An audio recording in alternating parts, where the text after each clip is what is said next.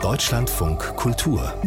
Studio 9 Interview muss schon ein inneres Gartenfest gewesen sein, als Friedrich Merz dann doch noch zum CDU-Vorsitzenden gewählt worden ist. Drei Anläufe hat es dafür gebraucht und seit einem Jahr ist Merz jetzt im Amt. Und zu seinen Aufgaben gehört es, das konservative Profil der CDU zu schärfen und gleichzeitig die Partei nach rechts abzugrenzen.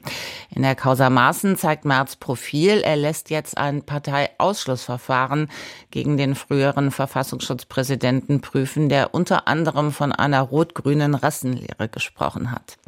Hedwig Richter ist Professorin für neuere Geschichte an der Bundeswehruniversität in München. Guten Morgen, Frau Richter.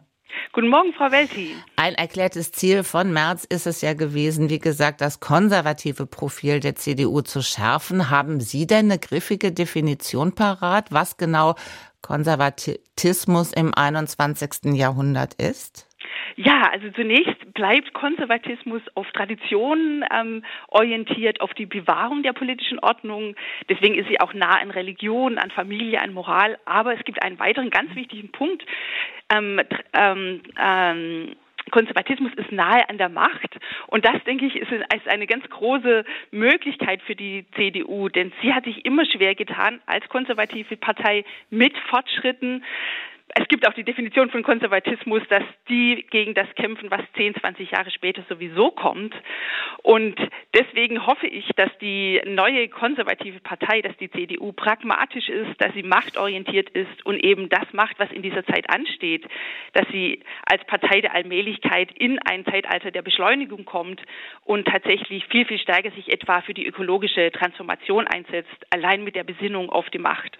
Für Pragmatismus steht ja auch der Name Angela Merkel. Da stellt Merz inzwischen so das Gegenmodell dar. Braucht es da überhaupt noch so etwas wie ein neues Grundsatzprogramm? Also das ist wirklich eine gute Frage, ob die CDU etwas so ähm, Anstrengendes und Unangenehmes und Intellektuelles wie ein Grundsatzprogramm braucht. Sie ist ja bisher sehr, sehr gut damit gefahren, dass sie das eigentlich nicht hatte. Sie hat ja 21 ähm, von den 21 Jahren in der Bundesrepublik 51 Jahre lang den Kanzler gestellt. Also das hat gut funktioniert. Und, ähm, und das Programm der CDU, da reden die dann viel drüber, das spielt letzten Endes für die Wählerinnen und Wähler gar nicht die große Rolle. Ich denke, dass Friedrich Merz wirklich zwei ganz, ganz wichtige Aufgaben hat.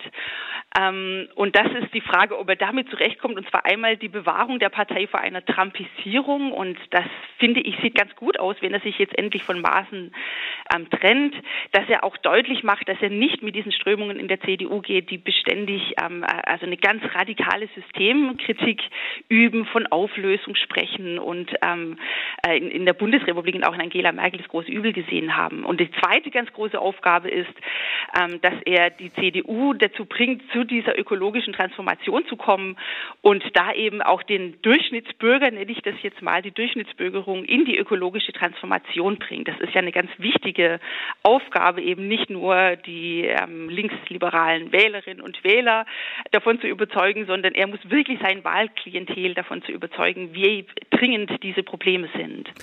Merz, Entschuldigung, Merz schaut sich ja nicht davor, rechte Klischees zu bedienen. Stichwort kleine Paschas. Wie passt das zusammen mit dem Satz des früheren CSU-Vorsitzenden Franz Josef Strauß? Rechts von der Union, also von CSU und CDU, dürfe es keine demokratisch legitimierte Partei geben.